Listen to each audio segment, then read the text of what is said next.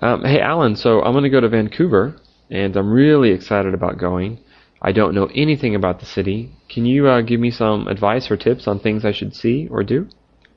Yeah, sure, Todd. Uh, I'd be happy to.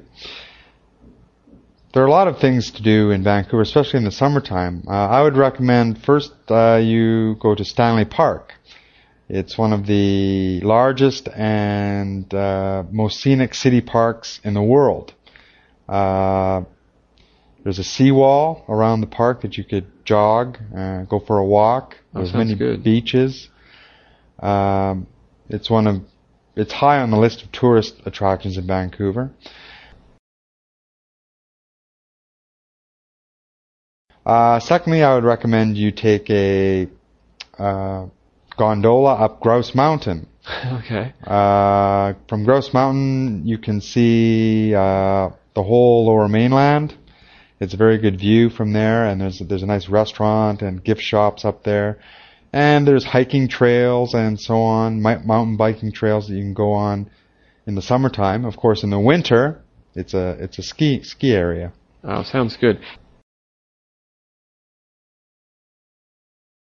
Hey, what about all the islands? Can I take a ferry to one of the islands? Yeah, you can take a ferry from Vancouver to Victoria, located on Vancouver Island. Uh, it's about an hour and 35 minutes. And in Victoria, there's sites like the par- uh, legislative buildings. Victoria is the provincial capital.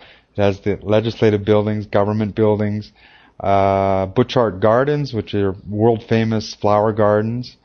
Uh, and of course, if you drive out of Victoria on uh, the highway up north, uh, you can see many small towns and places um, uh, on Vancouver Island.